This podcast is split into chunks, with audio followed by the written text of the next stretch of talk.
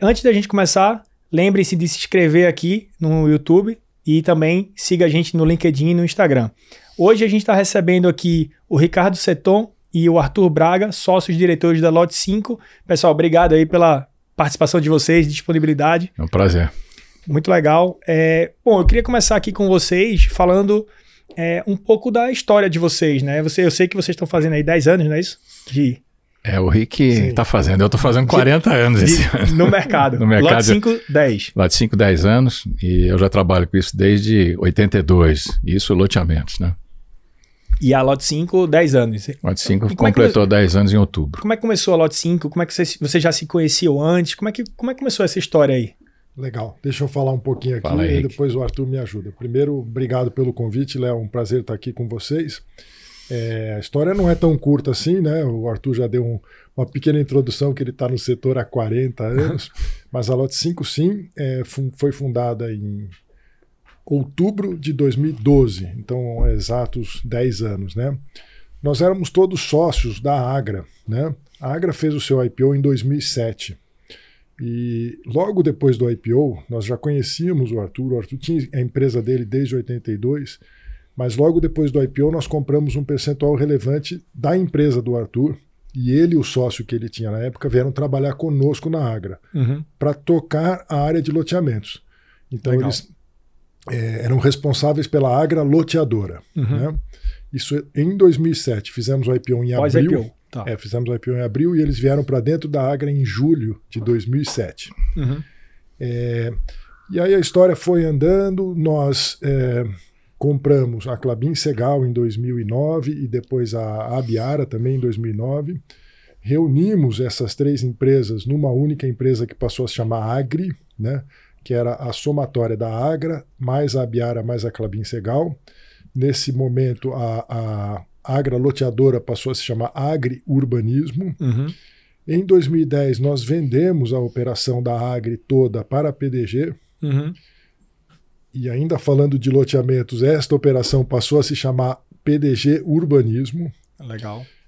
Depois da venda, nós tínhamos lá um contrato para ficar na PDG por um período mais longo, de cinco anos, mas por diversas razões nós decidimos sair Uhum. em 2012. E aí todos os sócios que foram se reunindo e se conhecendo nessa trajetória eh, profissional, que são os três da Agra, o Luiz Roberto, o Astério e eu, mais o Fernando Albuquerque, que nós compramos a empresa dele, a FAL2, em 2006. Uhum. O Fernando tinha a empresa dele desde 91. Fernando também é sobrinho do Dr. Renato Albuquerque, fundador e idealizador de Alphaville. Trabalhou lá, foi até do conselho de Alphaville. Então, o Fernando também conhece muito a área de loteamentos. Uhum. Então, os três da Agra, mais o Fernando, mais o Arthur.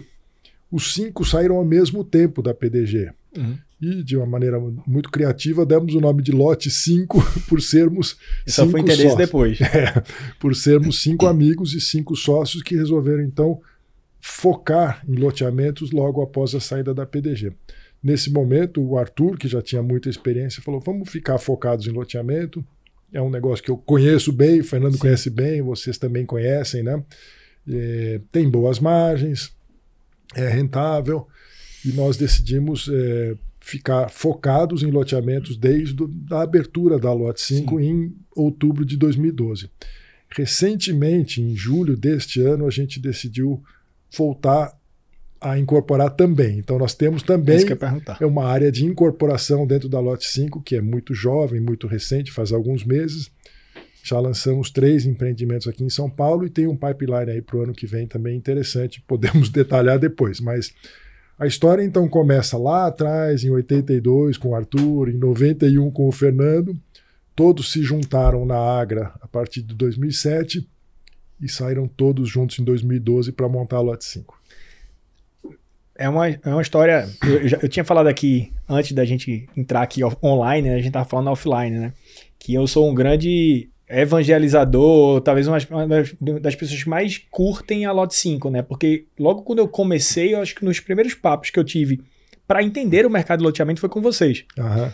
E, e eu fiquei impressionado é, na época por ser cinco sócios muito sêniores, né, com muita experiência no mercado, entrando numa aventura num negócio novo, né? Que obviamente vocês conheciam, mas se juntando com cinco pessoas super sêniores.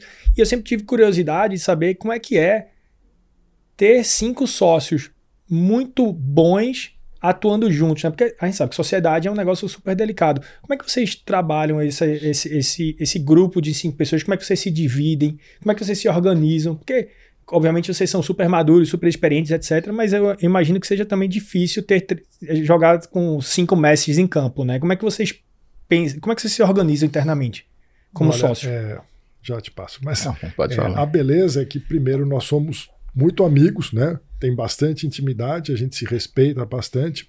Sentamos todos na mesma sala.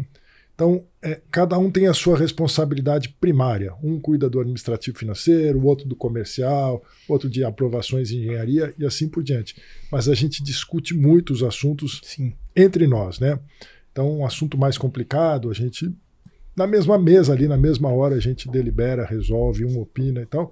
Então, nós temos a, cada um a sua responsabilidade. Eu, por exemplo, faço a área de marketing comercial e relacionamento com o mercado financeiro, Uhum. mercado de capitais e tal. É, o Arthur cuida de aprovações em engenharia, mas todo dia a gente está trocando informações. Se conhece, se respeita, Porque não existe muro no meio, né? de jeito nenhum. E- Então, existe uma empresa. né? funciona muito bem. Legal. Não, e, e complementando, há um, um ano e meio atrás, mais ou menos, a gente percebeu que, pelo crescimento da empresa, a gente precisava especificar um pouco melhor Uhum. os nossos, as nossas tarefas. Né? Então, nós contratamos um consultor e criamos para nós mesmo uma tabela até onde eu vou, até onde o, o Rick, porque às vezes estava vendo algumas sobreposições em algumas funções. Né?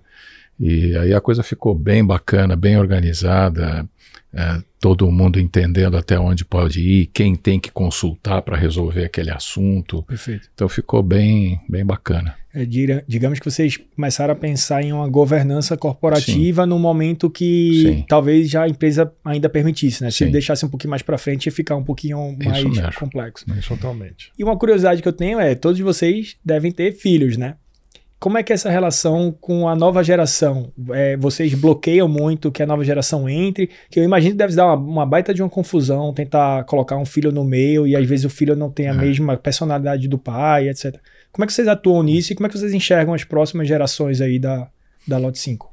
Olha, nada que não possa ser alterado, mas em princípio que foi discutido lá no início Imagino. que não vai ter filhos no. Eu imagino. A coisa acionista está escrita. Tá escrito, Tá escrito. Na operação não, os filhos não se envolvem. E aí vocês vão tocando o negócio até achar que tá, tá bom. Até envelhecer. Até envelhecer. Mas graças a Deus, todos os filhos, cada um tem o seu negócio, estão super É. encaminhados, ninguém está pedindo para entrar sim. na empresa. Né? É. Perfeito. Então a ideia, de fato, é, é botar executivos que depois vão tocando esse Exato, negócio e vocês sobem para conselho. que Vocês Isso. já fazem conselho Esse é hoje, o provavelmente. projeto, exatamente. É. Muito bom, muito bom. Mais para frente, né? Por enquanto, Mas, tamo, é, tem não, um tem- lenha tem para mais 30 queimar. anos na frente, É, fácil. tranquilo. Fácil. Não, não tenho dúvida disso. É. E, e até pra gente, para quem tá assistindo aqui, né? Tem muita gente que conhece vocês, mas tem gente que talvez nunca tenha ouvido falar.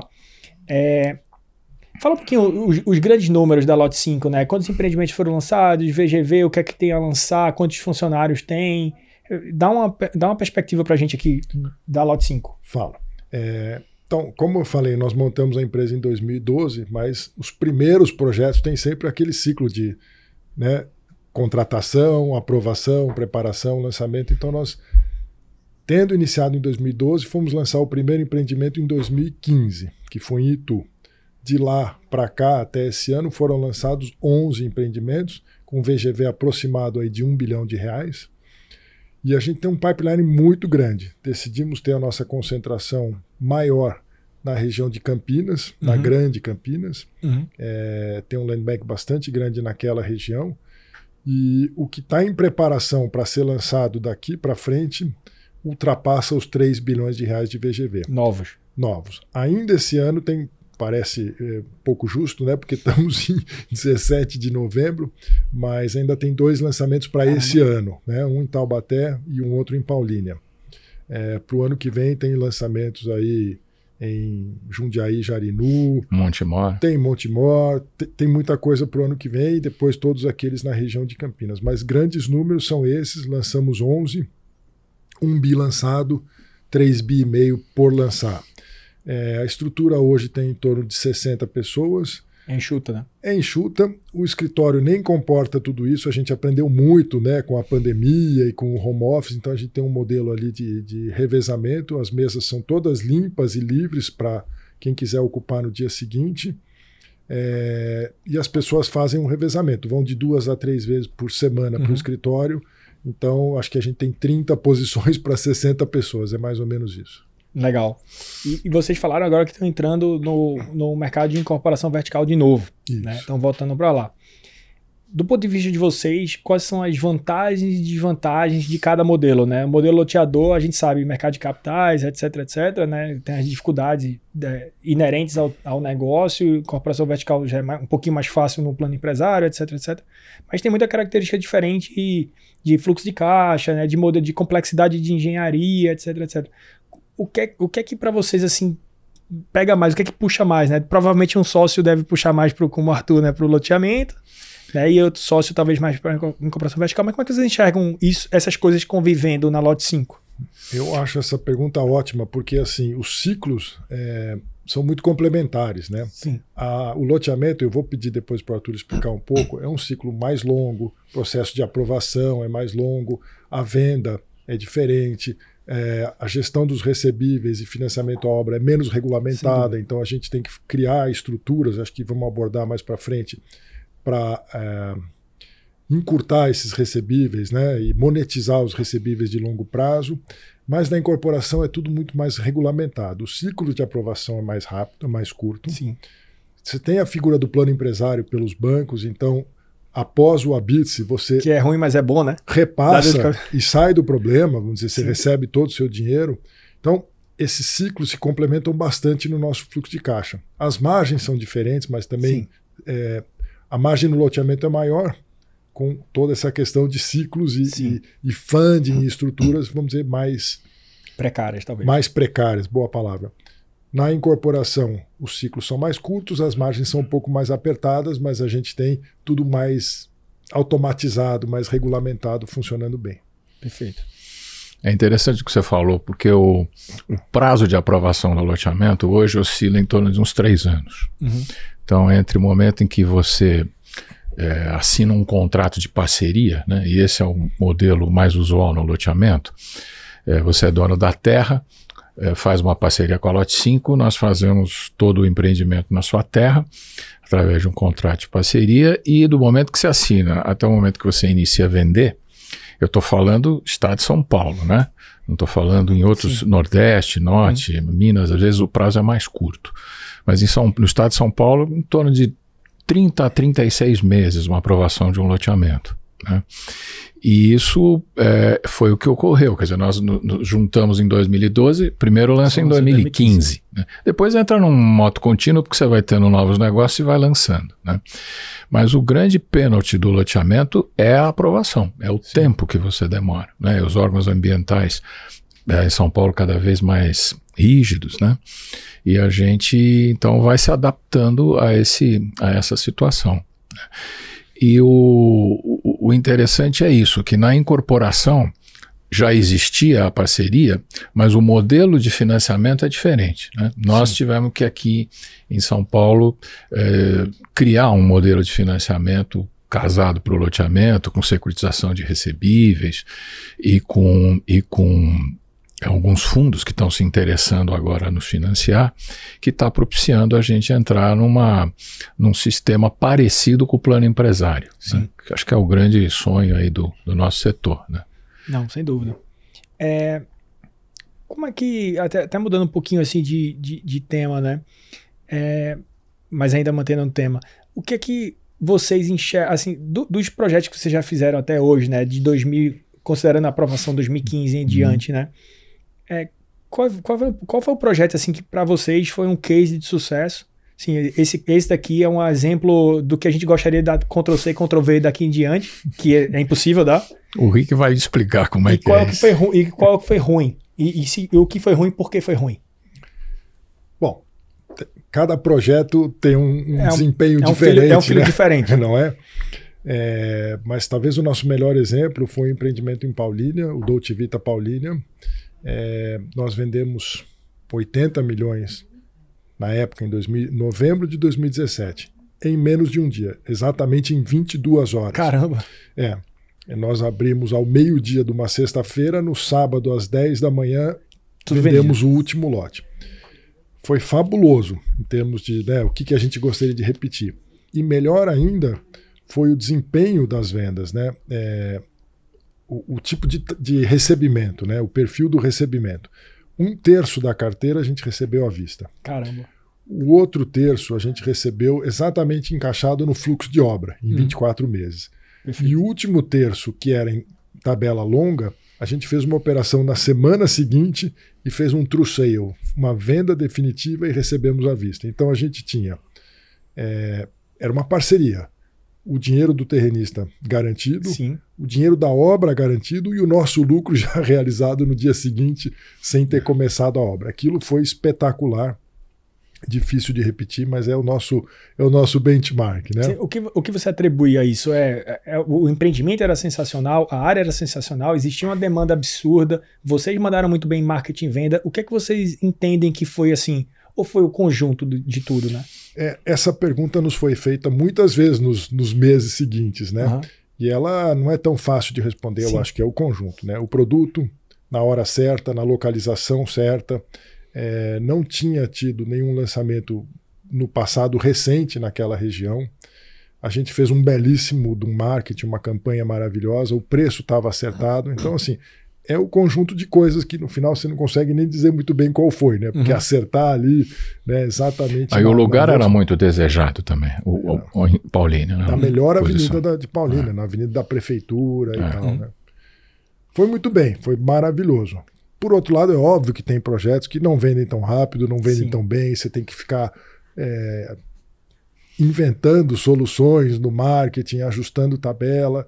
É natural do nosso negócio, Sim. né? Por isso que tem que. O importante é ter Sim. muitos negócios e acertar na maioria. Mas ninguém vai errar todos e ninguém vai acertar Sim. todos. Sim, sem dúvida. E, e, o que seria um caso de talvez de aprendizado, assim, né? Falar de fracasso, porque provavelmente vocês mudaram aí o cenário, mas o que é que teve de aprendizado assim grande? Pode ser mais de uma obra de repente assim. O que é que vocês erraram que você esse erro a gente não pisa de novo no mesmo buraco?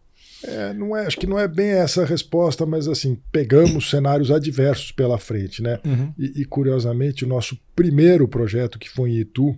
Crise Tava crise, grande. crise, exatamente. O momento financeiro, o momento de mercado Foi aquele complicado. momento da Dilma, né? Quando Sim, teve aquela 14, instabilidade. 15, 16, Exato. 17 ali foi, é, é. foi terrível. É. E a gente, a gente superdimensionou a campanha, superdimensionou o plantão, criou uma expectativa enorme. E no primeiro dia, quando a gente abre as vendas, quase cri, que não cri. aparece ninguém, só vem aqueles amigos tomar uísque e tal. só consumir. É, venda, venda, terminou o fim de semana, tinha vendido um. E a gente falou, Caramba. opa, o que, que tem de errado aqui? Vamos repensar e tal. E a melhor estratégia naquele momento foi dar credibilidade, foi fazer a obra. Então, ao invés de gastar dinheiro no marketing, o Arthur brinca, a gente gastou dinheiro na obra. Vamos Perfeito. colocar asfalto aqui que o produto vai aparecer e a gente vende. Hoje é um produto 100% vendido, super maduro, muito demandado na cidade, tem muita gente morando lá, todos felizes, mas custou, vamos dizer, mais exposição de caixa do que a gente tinha imaginado. Não, perfeito. E vocês, a gente estava falando aqui mais uma vez, né? Para quem está vendo aqui, parece que a gente está começando a conversa agora. A gente já falou uns 15 minutinhos antes e a gente já falou várias vezes em reuniões. Mas uma, uma coisa que vocês, é, o Arthur estava até comentando que vocês criaram um, quase um modelo de funding específico para Lot 5. Obviamente que isso se dá muito à qualidade que vocês demonstram, a experiência de vocês, a credibilidade que vocês têm no mercado. Não é todo mundo que vai conseguir fazer o que vocês fazem e no volume de vocês. Mas vocês foram criando, se adaptando a um, a um digamos, a um deserto de funding no, no loteamento e vocês foram criando o, é. o modelo de vocês. Quais são os, os, modelos, quais foram os veículos, os modelos, os tipos de crédito que vocês pegaram ao longo do tempo é, e, e, e, o que é que vocês enxergam de desafio para o loteamento comum? Ou, desculpa, o loteador comum, é. que não é o caso de vocês. Assim. O que é que vocês enxergam? É, o que a gente percebeu é o seguinte: é, eu comecei a trabalhar 40 anos atrás e era assim que eu fazia. Eu vendia os lotes, lotes para um contrato de compromisso de compra e venda, criava uma carteira e com essa carteira eu ia fazendo os empreendimentos. Né? Aos poucos a gente começou a perceber, e já mais próximo da minha entrada na Agra, como o Rick explicou, que era mais negócio você ter o dinheiro na mão e fazer mais empreendimentos do que você fazer os empreendimentos com o dinheiro da carteira, porque a minha rentabilidade fazendo era maior. É. Né? É óbvio que isso demanda mais gente, mais organização, né? É, e, por consequência, mais funding. Então, a gente começou a pensar o, o que, que seria o, o, modelo de contrato ideal, né? E o modelo de contrato ideal é o contrato com alienação fiduciária, uhum. é, por algumas razões. A primeira delas é porque o modelo de alienação fiduciária, você retoma o lote inadimplente muito mais rápido. Né? Ele tem uma vantagem que, como você registra o contrato em nome do comprador final, é, no registro de imóveis, ele tem a propriedade. Se ele ficar inadimplente no IPTU, e isso é comum acontecer em loteamentos de padrão econômico, uhum. o, o, o, ele inadimplente no IPTU, a prefeitura vai cobrar o loteador. Uhum. E aí, em carteiras grandes, de mil lotes, 800 lotes, começa a ver penhora de conta começa, do loteador, Sim. começa a gerar uma série de problemas. Então, essa é uma segunda vantagem, você resolve esse, esse ponto. E o terceiro ponto, que é importante também, é você ter um documento é, de contrato de compra e venda passível de ser securitizado. Né? Passível de você, a hora que precisar, tá pronto, poder ir no mercado de capitais e levantar uhum. recursos em cima disso. Né? A gente tem vendido os nossos produtos de prazo longo com IPCA mensal e um juros cobrados, que já foi 12, hoje em dia está em torno de 10. Então, uhum. IPCA mais 10 hoje em dia ao ano, que é uma taxa atrativa. E começou, por conta da gente estar tá fazendo bastante loteamento, os fundos ligarem e começarem a perguntar. Né? Vocês têm é, CRI, vocês têm CRI para fazer, vocês têm recebíveis. E aí nós fomos então nos preparando para qualquer venda acima de 36 meses, já vender com alienação fiduciária. Uhum. E vendas em contratos de prazo mais curto, de, de 12, 24, 36, com compromisso de compra e venda. Né? É, e com isso a gente é, direcionou o nosso funding. Uhum. Ou seja, é, os fundos ligavam para a Pirdice, nós tínhamos CRI e nós propusemos o seguinte: olha, nós temos, mas se você me ajuda a criar, eu sou Sim. uma fábrica de CRI. Sim. Se você me ajudar a criar o CRI, eu, já, eu tenho mais rápido. Sim. Então nós criamos um modelo junto com determinados fundos que está funcionando, que é um plano empresário. Eles nos financiam a obra do zero e a gente dá preferência a esse fundo para ele comprar lá no final, quando eu tirar o TVO, é, na melhor taxa que tiver no mercado, eu quito o valor do financiamento e eles também têm a opção de comprar o troco se eles quiserem. Perfeito. Né? Perfeito. Então tem e funcionado assim. Uma, uma, coisa que, que pega muito para quem quer fazer a alienação fiduciária, né? E acho que a alienação fiduciária é um negócio que é bem de São Paulo, assim, né? Você tem é. outros estados que fazem, mas tem a dificuldade da alienação fiduciária no começo, que é ITBI, né? E todos os custos ali de cartório, etc. É. É, esse é o, é o, grande desafio, que vai dar ali 4 a 5%, eu imagino. É, 3,5 é a 4. 3,5 a 4 aqui. Como é que vocês hoje resolvem essa questão do ITBI? Vocês, a gente, o, é, a o gente, cliente que paga? É, a gente faz uma divisão, né? Os loteamentos padrão econômico, a gente embute no preço. Então, é, a gente financia, depois que esse cliente chegou, ficou maduro, Uhum. A gente registra a alienação fiduciária dele, uhum. as nossas expensas, ele, o valor está financiado na uhum. carteira.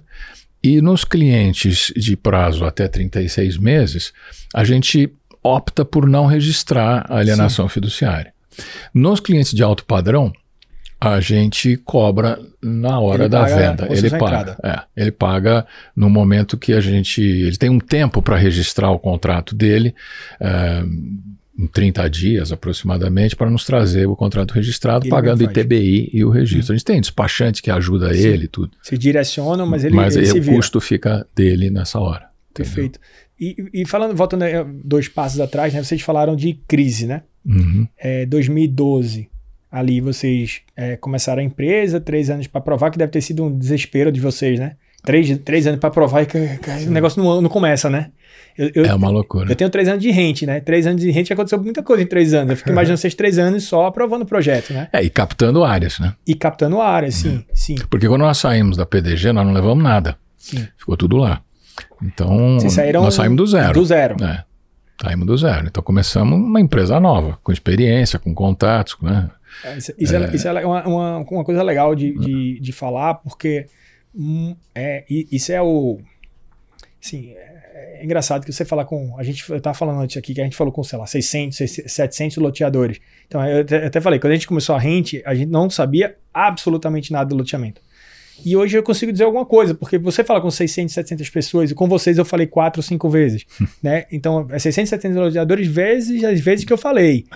É, e eu tô falando só eu, né? Então, você queira, você pega uma coisinha ou outra, você vai aprendendo alguma coisa. E um, uma das coisas que eu vejo, assim, é, aprovação de obra, sem dúvida, assim, é se você pudesse tirar, escolher um, uma lâmpada mágica, o gênio saísse, se tivesse um desejo, vocês queriam pular essa, essa parte de aprovação, com certeza. Oh. Eu imagino. Ninguém gosta disso, né? É, fund é um problema, mas aprovação, sem aprovação não tem nem fund. É, é mas é, eu, eu, acho que no, no, no começo, assim, é, eu, eu, vejo muito essa dinâmica de compra a área. Obviamente, se você tiver o dinheiro, porque tem gente que não tem nem a opção de comprar. Né? E, e, tem gente que prefere ir sempre na permuta. Isso vai depender sempre de, de caixa, mas tem uma decisão aí, né? Na viabilidade de obra, onde é que isso vai dar, se isso vai dar ROI no, no modelo comprando ou não.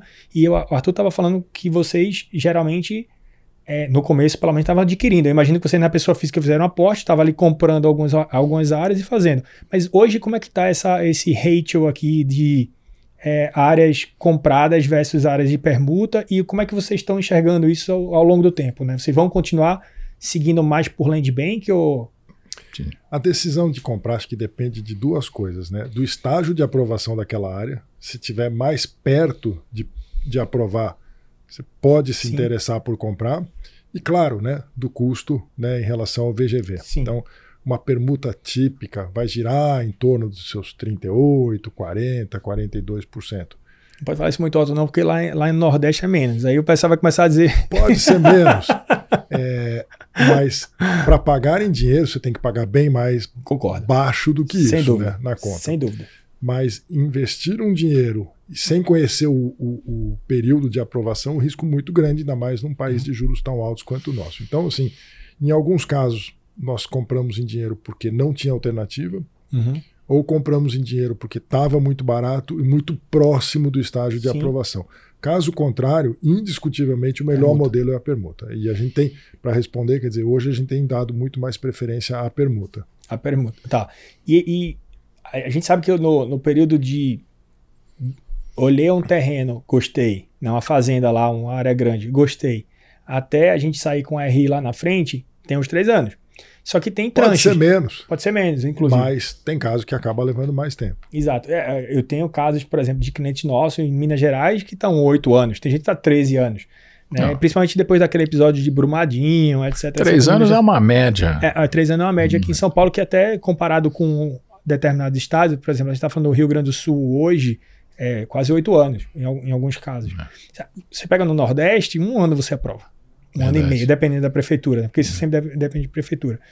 É, mas o, o, eu terminei me perdendo, me perdendo aqui na pergunta, a gente estava falando muito de, de, permuta e tem as tranches, né? Uhum. E, e aí eu, eu, imagino que quando vocês vão adquirir uma, uma área e aí decidem por comprar, é, vocês aí vocês respondem se vocês quiserem, mas vocês geralmente compram a, a, área toda ou vocês vão comprando sobre tranches? O que é que eu quero dizer com isso? Imagina que eu posso negociar com o terrenista de falar assim, o proprietário, né, que é o nome mais bonito, assim, você, cara, eu te pago 20% quando eu tiver aprovação na prefeitura, eu te pago mais 20% quando eu tiver meio ambiente, eu te pago mais, sei lá, 20% quando eu tiver o RI, os outros 40% eu te pago no fluxo de 12 meses.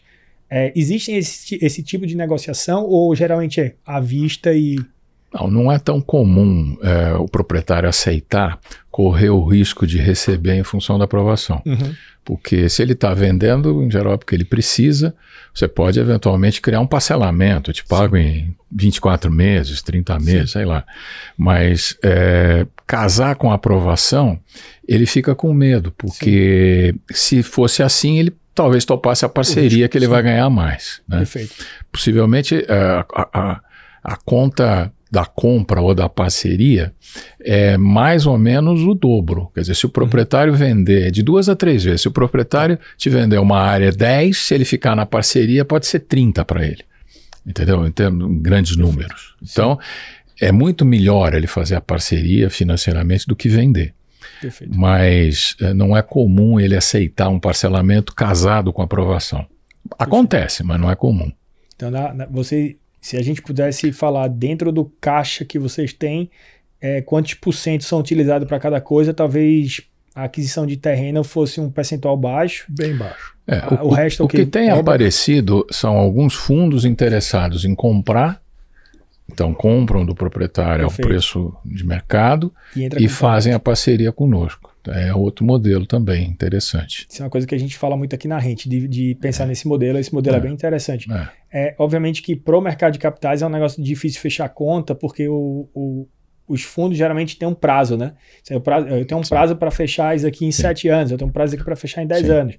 Só que a gente sabe que quando a gente entra no modelo de equity, principalmente não em, em prazos de loteamento, que a gente está falando, vocês estavam falando de 10 anos, mas a gente falou com o pessoal, por exemplo, da GSP, até 240 meses, né, 20 anos. É. é animado, né?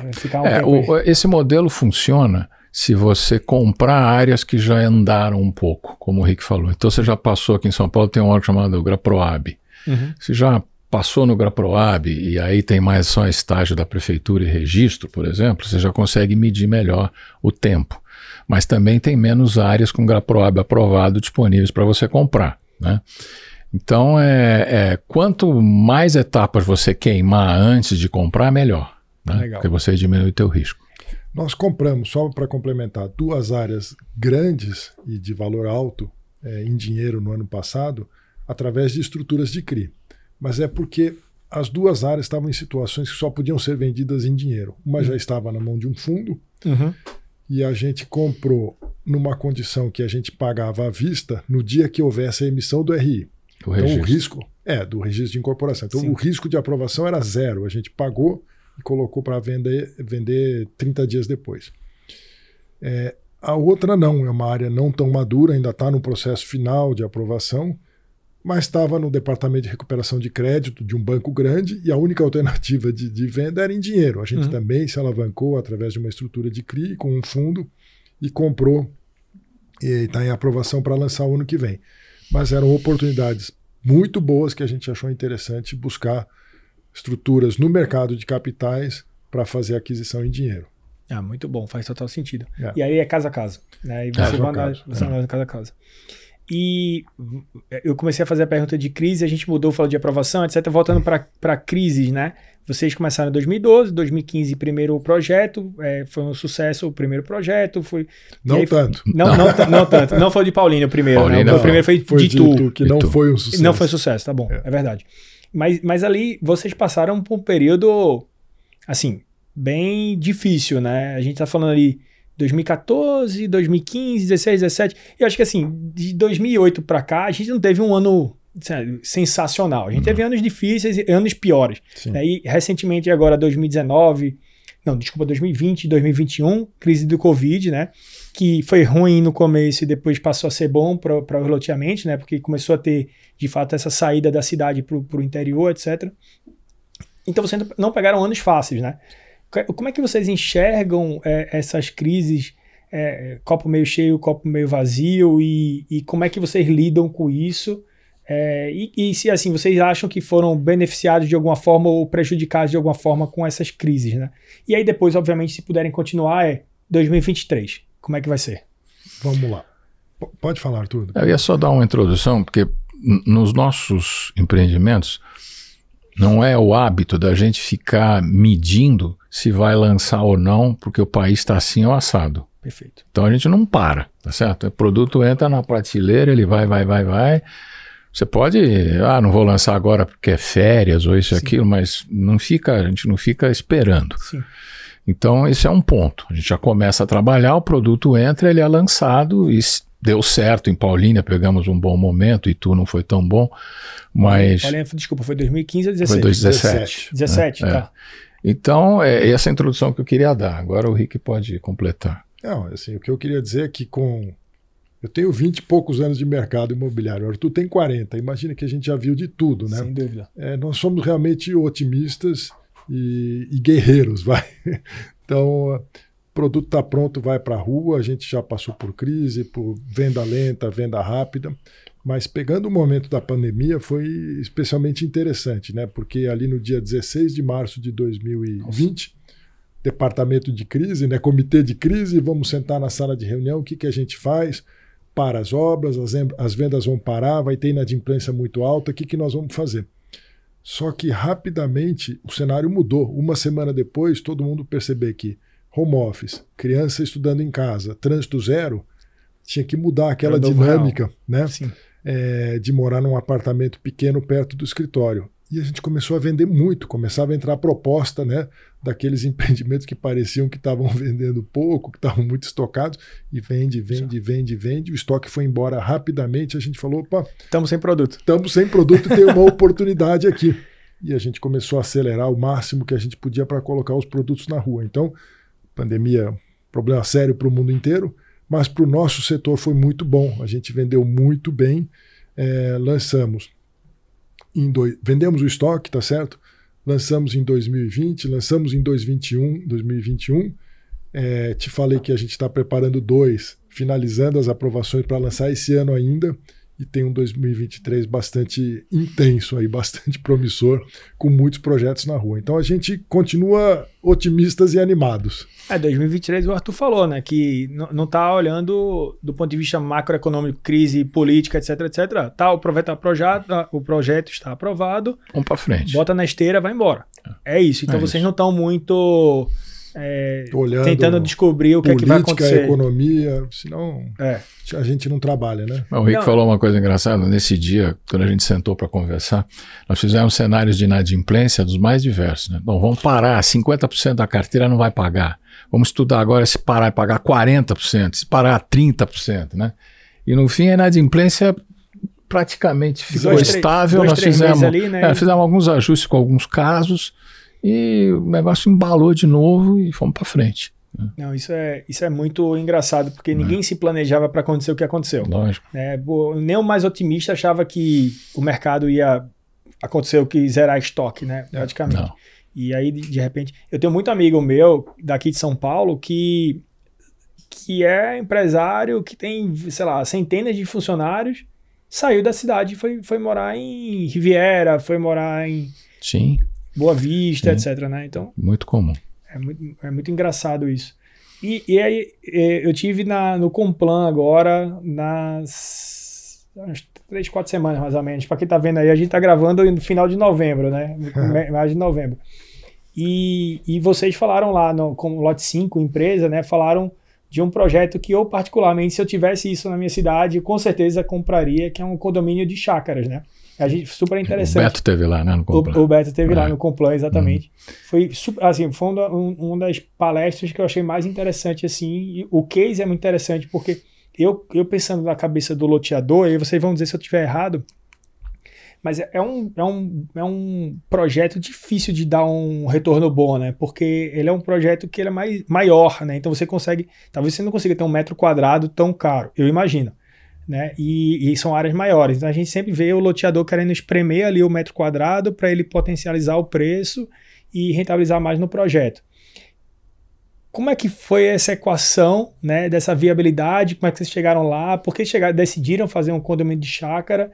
E se esse projeto foi, foi um bom negócio financeiramente ou não?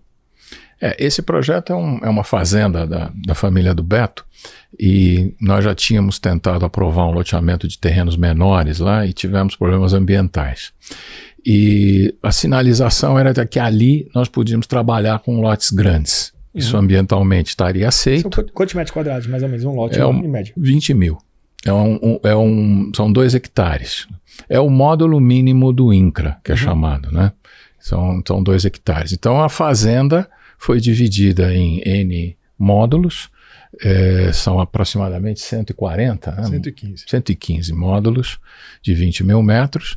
E a relação de conta que se faz é que você imaginar num lote pequeno, você tem quadras de 50 metros, porque um lote de 10 por 25, vamos imaginar, é 25 daqui, 25 aqui, dá 50. Numa área de 20 mil metros, você tem uma relação de ruas para o, o tamanho do, do- do terreno muito menor. Então, menos ruas, menos custo por metro. né? Então, te permite também vender o metro quadrado da chácara mais barato, até porque se você também fizer muito caro, você não vai ter liquidez. Sim. né? E o que a gente pensou lá, isso foi um, um mérito do Beto, que vem trabalhando esse conceito já há alguns anos, é aquele de você vender um terreno para final de semana, é, com toda a segurança, com clube, com conforto, é, não tradicionalmente como se fez já em São Paulo, de dividir 20 mil metros sem muito critério.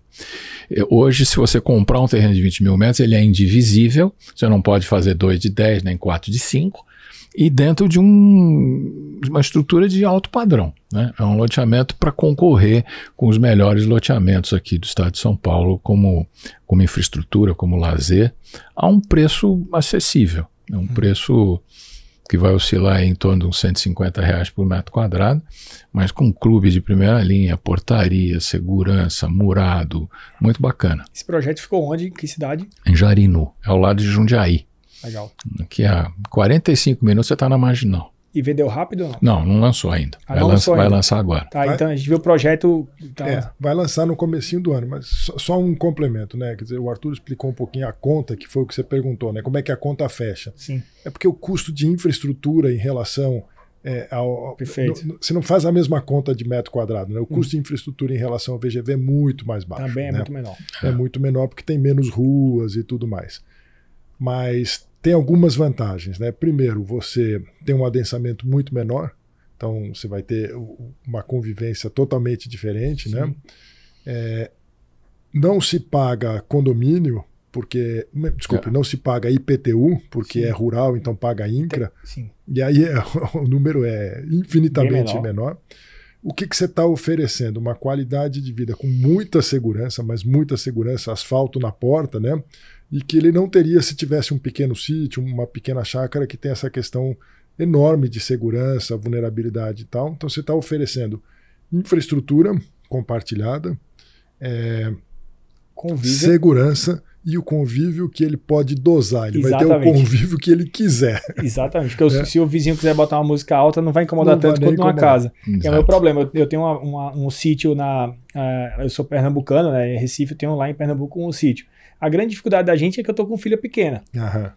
É, filha pequena, ela quer brincar, né? Então, se eu tenho só meus só os filhos e os primos, já fica um negócio, né? Então a gente começa a pensar no, no convívio da, da família e tal. E a gente começa a ter perda de segurança, como você Sim. falou. A estrutura, né? Você tem que ter os caseiros para cuidar da sua fazenda, porque vira uma, é quase uma microfazenda, né? E num esquema desse de, de chácara é interessante porque você pode ir para piscina, fazer um churrasco, você hoje está muito comum beach tênis, né? Sim. Tênis, essas coisas, você se junta com as pessoas para jogar, mas se você quiser sua privacidade também, você Tá, Esse é reservado. o ponto, Léo. Você vai ter um clube com beach tênis, com piscina, com restaurante, com área para as crianças, com quadra poliesportiva, é, com mercado. Tem tudo isso. Mas se ele quiser ficar na casa, casa. dele, fazendo churrasco na piscina dele, exatamente. com os filhos, com os netos, com os animais dele, ele está totalmente preservado. Né? É, eu- uma dica aí para o pessoal de Recife, viu? Sigam o projeto do Lote 5, façam lá, que aí eu tenho interesse em comprar. Eu sou, sou um dos clientes. Pode comprar um aqui também, não tem problema. A- aqui- Você vem a- muito para Você cá. vai vir minha morar aqui. não deixa, minha Você esposa vai não vir deixa. morar aqui daqui a pouco. Se minha esposa deixar, a gente dá aquele papo que a gente tá tendo lá embaixo, né? Quem manda é a esposa. É muito bom. E, e uma coisa que, que, que eu queria assim abordar um pouquinho diferente, talvez até a gente falou de governança, né? De gestão. E mais uma vez, eu, eu fico muito impressionado da forma como vocês se organizam e não dá problema. Né? Porque a gente às vezes tem, tem sociedade com dois sócios dá problema, você tem cinco e, e a gente sabe mais uma vez, né? São cinco pessoas muito experientes e, e todo mundo quer queira ou não o, o, puxar um pouquinho a sardinha, né? O Arthur muito, muito do lado do loteamento. Aí eu fico pensando, né? Eu fico imaginando assim, pô, mas quando inventaram esse negócio de incorporação vertical, o Arthur deve ter odiado, né? Não. Aí, né? Eu fico imaginando, obviamente eu sei que não é verdade. A gente olha a viabilidade e gosta. É, dando dinheiro, né? Dando dinheiro. Dando dinheiro. E aí tem muito do que o, o Ricardo falou, né? De complemento de fluxo de caixa, então começa a fazer Sim. sentido para o negócio. Mas como é que vocês hoje, vocês falaram que cada um tem uma área específica, mas eu, tem muita coisa aqui dentro da, da área de incorporação, do loteamento, que você pode terceirizar, né? E você pode internalizar. Então hoje tem muito essa questão da house, né? Você ter uma, uma equipe interna própria para fazer a gestão comercial, marketing, vendas, etc. Tem gente que internaliza, tem gente que terceiriza. É, obra, por exemplo, a maioria é terceirizada, empreiteira, etc., porque também não faz sentido manter uma estrutura, a não ser que você tivesse uma estrutura absurda de, de construção. Mas como é que o que é que hoje vocês internalizam, o que é que vocês não internalizam, o que é que vocês entendem como core business? É essa pergunta, né? O que é que é core business da Lot 5 e o que não necessariamente pode ser internalizado? É, a gente tem é, internalizado todo o departamento de aprovações, porque isso fica na nossa mão, né, o controle dessas aprovações. Muito embora todos os projetos são terceirizados, eu só controlo. E é, eu internalizo a parte de engenharia, toda a fiscalização de obras. Né? É, mas todas as obras são empreitadas. A gente Uhum. não tem máquina nossa. Perfeito. Né? É, e o Rick pode falar um pouquinho, porque agora nós constituímos a Lote 5 Vendas, que é uma empresa que atua, uma house que atua nos plantões, né, Rick? E nos traz mais informações, um pouco mais de sensibilidade daquele produto. né? Mas ele já chegou a fazer, até, desculpa, Henrique, para tentar até complementar o Arthur aqui na pergunta, é, essa house, ela já está atuante ou ela está sendo estruturada? E se ela já está atuante, qual, qual foi o sentimento de vocês de perce- percepção de valor de, um, de uma coisa internalizada versus terceirizada? Eu vou complementar um pouquinho a resposta. Eu acho que, primeiro de tudo, a ideia é ter uma empresa mais leve possível, mas tem algumas coisas que, como você falou, são core business, tá Uhum. certo? O financeiro está em casa, é, atendimento a cliente está em casa, novos negócios também não dá para abrir mão, né? Como o Arthur falou, aprovações e um pedaço da engenharia que é contratações, mas não execução um pouquinho de marketing, mas não temos agência, tem Sim. pouca gente, e um pouquinho de estrutura comercial. É, por que, que nós montamos uma pequena estrutura de vendas? Para ter ali um pouco o nosso olho, né? É, um feedback talvez mais verdadeiro, é, mas a estrutura é pequena. É, e ela é toda variável. A remuneração do time de vendas é 100% variável. Então, como conceito, nós queremos ter sempre uma, uma empresa leve, uma empresa enxuta. Sim. É, algumas áreas a gente é obrigado a ter, né, fora a nossa estrutura de, de sócios, que são sócios executivos e tal, tem algumas áreas que são importantes para nós. Então, especificamente na estrutura de vendas, a gente tem um grupo pequeno que olha todos os produtos, que faz uma gestão de leads mais controlada Uhum. e que nos dá um feedback, principalmente quando as coisas não vão muito bem, para a gente poder ajustar o rumo quando, quando for necessário. Esse ponto que ele falou de controle de leads é fundamental, porque hoje em dia é, você ter essas informações e direcionar bem o lead, é, é- eu acho que é uma das coisas que nos deu muita confiança em, em- olhar o produto visto por esse ângulo, entendeu?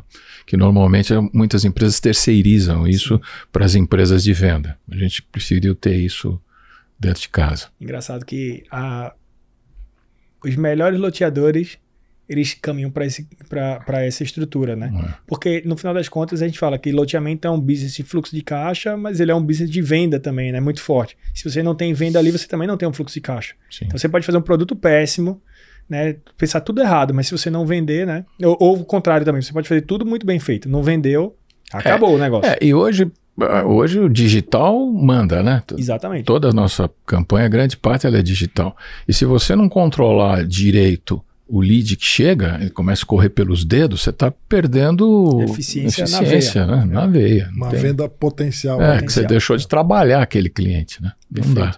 Gente, a gente já está caminhando aqui para o final. Eu, ti- eu tenho duas perguntas ainda. É, a primeira pergunta, ah, na verdade, eu vou fazer a primeira, depois eu faço a segunda. Mas Você é, falou que ia passar rápido, passou mesmo, hein? Passou rápido, ó. São, a gente já tá 50 e poucos minutos aí falando, né? É que é mais ou menos o que a gente falou. É, primeira coisa, eu vou, eu vou, vou fazer a primeira pergunta, depois a segunda. Mas a primeira é, é, a gente falou muito de 2012, 2015, falamos de 2022, falamos de 2023. Mas eu queria, eu tenho muita curiosidade de é, quando a Lot 5 foi criada lá em 2012, o que é que vocês estavam pensando em master plan para 2030, 2040? Assim, qual, qual foi o objetivo de vocês? Vocês já abriram é, eventualmente pensando num IPO, de, de fazer um negócio muito grande, ou vocês abriram somente, cara, vamos fazer aqui o que a gente sabe fazer muito bem, e lá na frente a gente vai ver, e o que é que mudou de lá para cá, e o que, é que vocês estão pensando, né? Cara, a gente, imagina daqui a 10 anos, o que, que, que, é que como é que vai estar a Lot 5, assim? Eu queria escutar de vocês, e fundadores, sócios, diretores, como é que imagina o negócio. A pergunta é interessantíssima, né? Sempre que você monta um negócio, você vai fazer um business plan, né? Exatamente. E a gente fez um, um business plan e falou: bom, vamos lançar tantos por ano, no máximo 200, 250 milhões de reais de VGV por ano. Tinha lá uma curva de exposição de caixa, quanto dinheiro a gente ia pôr de equity, quanto tempo ia voltar, o lucro projetado. E de repente, todas as crises que a gente passou e que a gente conhece, e a gente brincava assim: aquele business plan, a gente pegou uma tesoura, fez um corte e não sei que dia aquilo vai juntar novamente. Aquela história vai acontecer, mas eu não sei qual é o tamanho do buraco que ficou no meio, né? Uhum. No meio daquelas crises todas. Então, é óbvio que nós somos empresários, todos nós, e, e, e nenhum, nenhum projeto, nenhum business plan acaba saindo do jeito que você, você planejou. O nosso modelo era lançar é, 200, 300 milhões por ano, não fazer IPO, e ter uma empresa de dividendos. Sim, né? Uma vaca leiteira que a gente Pois fala é. no mercado de capitais. É, mas dez anos depois o cenário foi diferente, a gente colocou mais dinheiro do que a gente gostaria, do que a gente planejou, digamos assim. Fizemos um certo nível de alavancagem com essas operações estruturadas, com os CRIs e tal. Mas hoje, dez anos depois, com todas essas crises e tal, a empresa está numa situação muito bacana. Eu acho que a parte toda de exposição de caixa já está superada, Sim. já está vencida, já estamos olhando aquela curva é, curva J. é, revertendo, né, que é uma Sim. sensação bastante boa. E o nosso projeto daqui para frente talvez seja lançar um pouco mais do que aqueles 250, 300 milhões, mas não tem nenhuma pressão, nenhuma obrigação. Ninguém está nos falando, a gente não tem investidor externo, não tem sócio, não fez IPO para dizer, olha, você tem que lançar tantos milhões todo ano e tal, dentro do trimestre ou do ano. Não existe isso. A gente vai lançar bons projetos quando a gente achar que faz Sem sentido. pressão. Pode ter um ano com um bi, pode ter um ano com 500 milhões, pode ter um ano com nada. É, é o que a gente quiser no limite, né? Não, isso é muito bom. Você, eu, quase que eu cito aqui, um cara, o cara não é empresário, né? Mas o Mike Tyson fala isso, né? Todo mundo tem uma estratégia até levar o primeiro soco na cara. Eu acho que é mais ou menos isso, né? A gente, tá- a gente é um plano. É. Mas até o primeiro momento que a gente levou um, um- É. um soco na cara, muda, tudo. Exato. Faz o corte que você falou, e aí a gente depois vai ver onde é que a gente vai parar lá, né? é. E muito bom, eu queria fazer só mais uma. uma primeira coisa, agradecer vocês. É um prazer Eu estar sei, aqui com eu você. sei como é difícil o, o horário de vocês, eu sei como é corrida a vida de vocês.